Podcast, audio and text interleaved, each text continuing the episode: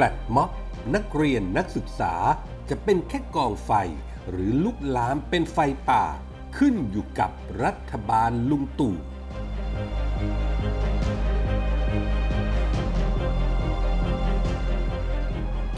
ไฟบังคับ รัฐบาลต้องช่วยหมอหนู สู้ศึกไวรัส ทุ่มกระตุ้นเศรษฐกิจสุดตัว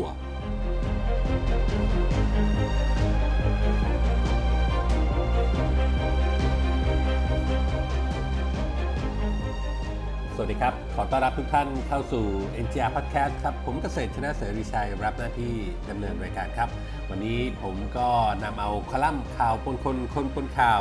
จากเว็บไซต์ผู้จัดการออนไลน์มาฝากกันเช่นเคยครับ วันนี้วันศุกร์ที่ 28 กุมภาพันธ์ พุทธศักราช 2563 นะครับ เผลอแป๊บเดียวเราก็หมดกันไป 2 เดือนแล้วสำหรับปี 2563 ครับ เป็น 2 เดือนที่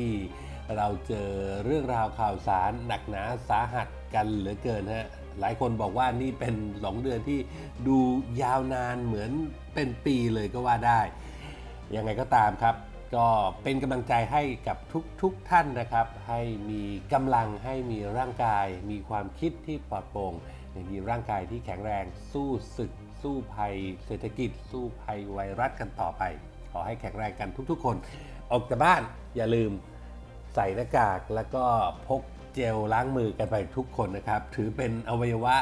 ชิ้นที่ขาดไม่ได้แล้วสำหรับคนไทยในยามนี้ครับเอาละครับมาถึงเรื่องราวที่ผมนำมาฝากกันในวันนี้ ก็จากคอลัมน์ข่าวปนคนคนปนข่าว จากเว็บไซต์ผู้จัดการออนไลน์นะครับ เริ่มกันที่เรื่องแรกเลยครับ ปรากฏการณ์แฟดม็อบของนักเรียนนักศึกษานะครับ จะเป็นแค่กองไฟกองเล็ก ที่พอหมดเชื้อก็ดับไปเอง หรือจะลุกลามร้อนแรงเป็นไฟป่าหน้าร้อน ก็ขึ้นอยู่กับรัฐบาลลุงตู่ที่จะเข้ามาดูแลแก้ไขและจัดการครับ การเมืองในสภาว่าด้วยการอภิปรายไม่ไว้วางใจรัฐบาลได้จบลงไปแล้วครับเหลือเพียงแค่ขั้นตอนการโหวตที่จะมีขึ้นในวันนี้ก็คือ 28 กุมภาเนี่ยแหละครับ ซึ่งค่อนข้างแน่นอนแล้วครับว่าฝ่ายรัฐบาลก็จะได้รับเสียงไว้วางใจแบบผ่านฉลุย เพราะผลจากการยุบพักอนาคตใหม่ทำให้เสียงสสที่เป็นกรรมการบริหารพักหายไป 11 เสียง ขณะที่สสอีกส่วนหนึ่งที่ยังไม่สิ้นสภาพก็ย้ายไปเข้าสังกัดพรรคร่วมรัฐบาลแล้วด้วยบางส่วนนะฮะจึงไม่มีปัญหาเรื่องของจำนวนมือที่จะยกให้กับรัฐบาลขณะเดียวกันครับ การเมืองนอกสภาแฟลตม็อบของนักเรียนนิสิตนักศึกษา กลับคึกคักขึ้นทันที จากที่เริ่มชุมนุมแสดงพลังในสถาบันการศึกษาระดับมหาวิทยาลัย ทั้งในส่วนกลางและก็ภูมิภาค ก็ได้ขยายวงกว้างออกไปในระดับโรงเรียนมัธยมศึกษาหลายแห่งครับ ในเบื้องต้นนะครับก็อาจจะมองกันว่าเป็นแค่ after shock หลังจากที่สารรัฐนูญสั่งยุบพักอนาคตใหม่ และตัดสิทธิกรรมการบริหารพัก10 ปี จนเกิดเป็นกระแสต่อต้านการตัดสินดังกล่าว เพราะเด็กๆ กลุ่มนี้มีพักอนาคตใหม่เป็นไอดอลแต่ถ้าพิจารณาการแสดงออกผ่านการปราศัย การเขียนข้อความของเหล่าพลังคนรุ่นใหม่เหล่านี้นะครับ จะเห็นได้ว่าเรื่องยุบพักอนาคตใหม่นั้น เป็นเพียงแค่ปัจจัยรอง ส่วนปัจจัยหลักนั้น พวกเขาพุ่งเป้าไปที่ความไม่พอใจในเรื่องของการบริหารเสร็จประเทศของรัฐบาล ทั้งเรื่องของปัญหาเศรษฐกิจ เรื่องของความไม่เป็นธรรมในการใช้อำนาจรัฐแบบไร้มาตรฐาน มุ่งทำลายล้างฝ่ายตรงข้าม ปกป้องพวกพ้องกันเอง อย่างกรณีนาฬิกาเพื่อน หรือฟาร์มไก่ของปารินา ที่สำคัญครับในสายตาของคนกลุ่มนี้เนี่ยนะครับก็มองว่ารัฐบาลลุงตู่เป็นรัฐบาลเผด็จการ แม้ว่าจะมาจากการเลือกตั้ง เพราะรัฐธรรมนูญฉบับนี้ออกแบบมาเพื่อเอื้อต่อการสืบทอดอำนาจ โดยเฉพาะการให้คอสชตั้ง 250 สว มาร่วมโหวตบุคคลที่จะเป็นนายกรัฐมนตรี แน่นอนครับว่าเด็กๆย่อมรับรู้ได้ว่านี่คือการเอาเปรียบทางการเมือง เพราะเห็นชัดเจนว่า แม้ชนะการเลือกตั้ง แต่สุดท้ายก็ต้องแพ้เกมในสภาจุดเริ่มต้นของแฟลชม็อบนักศึกษาครับ เริ่มที่มหาวิทยาลัยธรรมศาสตร์ท่าพระจันทร์โดยสหภาพนักเรียนนิสิตนักศึกษาแห่งประเทศไทย หรือสนทเนี่ยนะครับ ก็ได้จัดกิจกรรมแฟลชม็อบชื่อประเทศนี้ไม่มีความยุติธรรม ที่บริเวณลานปรีดี ภายในมหาวิทยาลัย มีเซเลบริตี้สายประชาธิปไตยทั้งรุ่นใหม่รุ่นเก่าเข้าร่วมหลายรายครับ จากนั้นการจัดกิจกรรมในทำนองเดียวกันนี้ ก็กระจายไปยังมหาวิทยาลัยในภูมิภาคทั่วประเทศ ไม่เว้นแต่มหาวิทยาลัยราชภัฏมหาวิทยาลัยราชมงคล และก็มหาวิทยาลัยเอกชน ที่ฮาไม่น้อยครับ เมื่อมีแฟดม็อบพลังเด็กมัธยมในโรงเรียนชั้นนำก็เข้าร่วมกิจกรรม การแสดงจุดยืนทางการเมืองด้วย อย่างเช่น โรงเรียนสวนกุหลาบวิทยาลัย โรงเรียนสตรีวิทยา โรงเรียนบดินเดชา สิงห์สิงหเสนี หรือแม้แต่นักเรียนโรงเรียนเตรียมอุดมศึกษา จะว่าไปครับการคิดข้อความเพื่อติดแฮชแท็กการโพสต์ภาพกิจกรรมการชุมนุม การแสดงพลังผ่านโซเชียลเหล่านี้ครับถือเป็น ตัวเร่งให้แฟดม็อบนักเรียนนักศึกษาแพร่ขยายไปอย่างรวดเร็ว เพราะแต่ละคนแต่ละสถาบันต่างก็คิดว่าตัวเองมีของเหมือนกัน ก็ต้องปล่อยของออกมาประชันกับสถาบันอื่น ๆ ในโลกโซเชียล เรียกจำนวนคนติดตาม คนกดไลค์แน่นอนครับว่าเมื่อกระแสพลังนักเรียนนักศึกษาเริ่มจุดติด คณะอนาคตใหม่ที่เชี่ยวชาญในเรื่องของการปฏิบัติการ I.O. ผ่านโซเชียลอยู่แล้ว ย่อมไม่พลาดครับที่จะออกมาโหนเด็ก ส่งเสียงเชียร์สนับสนุนการแสดงออกของบรรดาลูกหลานเยาวชนเหล่านี้ เรียกพวกเขาว่าเป็นพลังบริสุทธิ์ที่ฝ่ายรัฐบาลไม่ควรใช้อำนาจเข้าไปแทรกแซงหรือขัดขวางต้องไม่ลืมครับว่าพลังของนักเรียนนิสิตนักศึกษาในอดีตนั้น เคยได้นำความความเปลี่ยนแปลงให้เกิดขึ้นในประวัติศาสตร์การเมืองไทยมาแล้วหลายครั้ง และครั้งนี้ฝ่ายตรงข้ามรัฐบาล ก็มีความคาดหวังลึกๆว่า อยากจะให้เป็นเช่นนั้นด้วยพลังของพวกเขา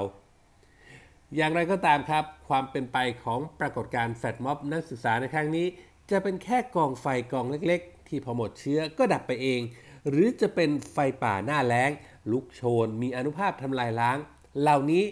ขึ้นอยู่กับการสร้างมาตรฐานใหม่ของรัฐบาลลุงตู่เอง เรื่องนี้ถือเป็นโจทย์ใหญ่ที่ท้าทายรัฐบาลให้ต้องหาทางผ่อนสถานการณ์ด้วยความละมุนละม่อม จะเป็นอย่างไร ต้องโปรดติดตามอย่ากระพริบตาครับ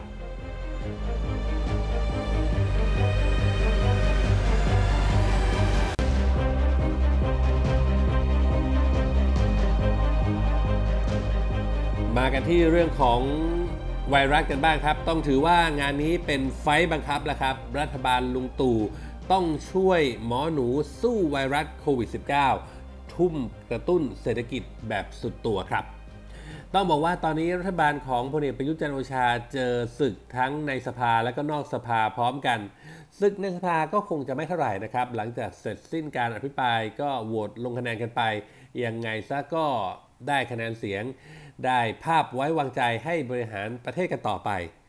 ขณะที่นอกสภาครับ หลังจากยุบอนาคตใหม่ก็อย่างที่ทราบฮะเกิดแฟดม็อบของเหล่าบรรดาเยาวชนนิสิตนักศึกษา ดูได้จากกระแสการตื่นตัวปากต่อปากจำนวนคนผู้ชุมนุม ความดุดันเกลี้ยวกล่อมเหล่านั้น แต่ก็เป็นเรื่องที่ลุงลุงครับต้องเผชิญตามคันลองประชาธิปไตย สิทธิเสรีภาพการแสดงออกของเด็กๆ เยาวชน ก็เป็นเรื่องที่เขาทำได้ แต่จะจัดการบริหารยังไงงั้น ก็ต้องค่อยๆว่ากันไป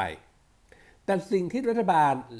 ควรจะต้องทำตอนนี้ และสังคมอยากเห็นมากที่สุด ก็คือเรื่องของการแก้ปัญหาที่คนทั้งประเทศกำลังทุกข์ระทมอย่างมาก จากกรณีสถานการณ์ไวรัสโควิด -19 และผลกระทบทางเศรษฐกิจที่หนักหนาขึ้นทุกวันครับ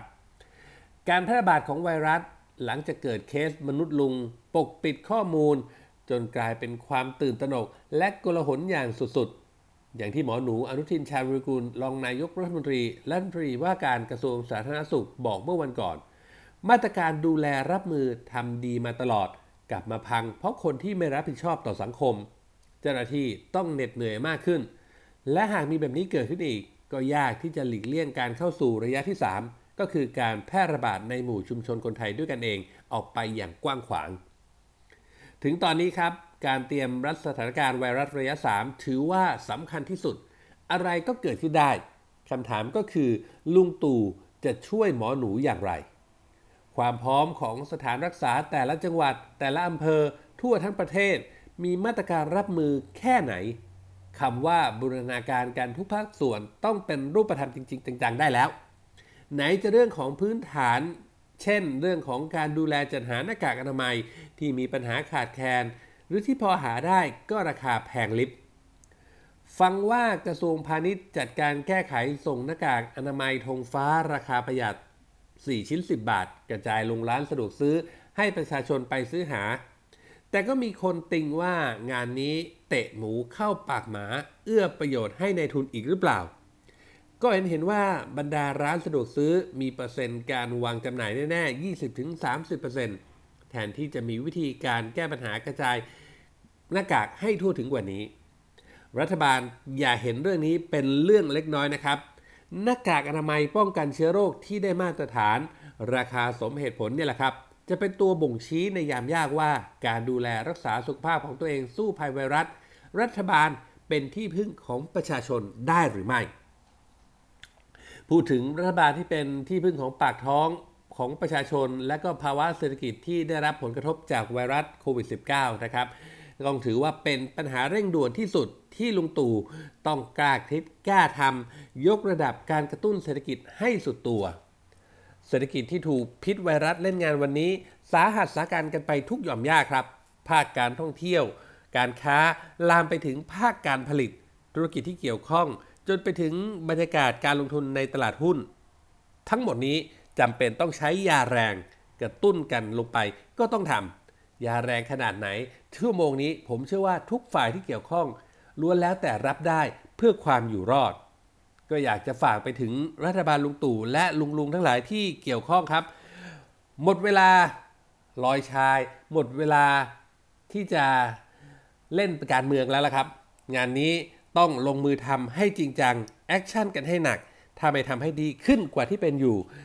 แฟลชม็อบของนักเรียนนักศึกษาระบาดมากขึ้น อย่าหาว่าพวกเราไม่รักไม่เตือนไม่ได้นะครับ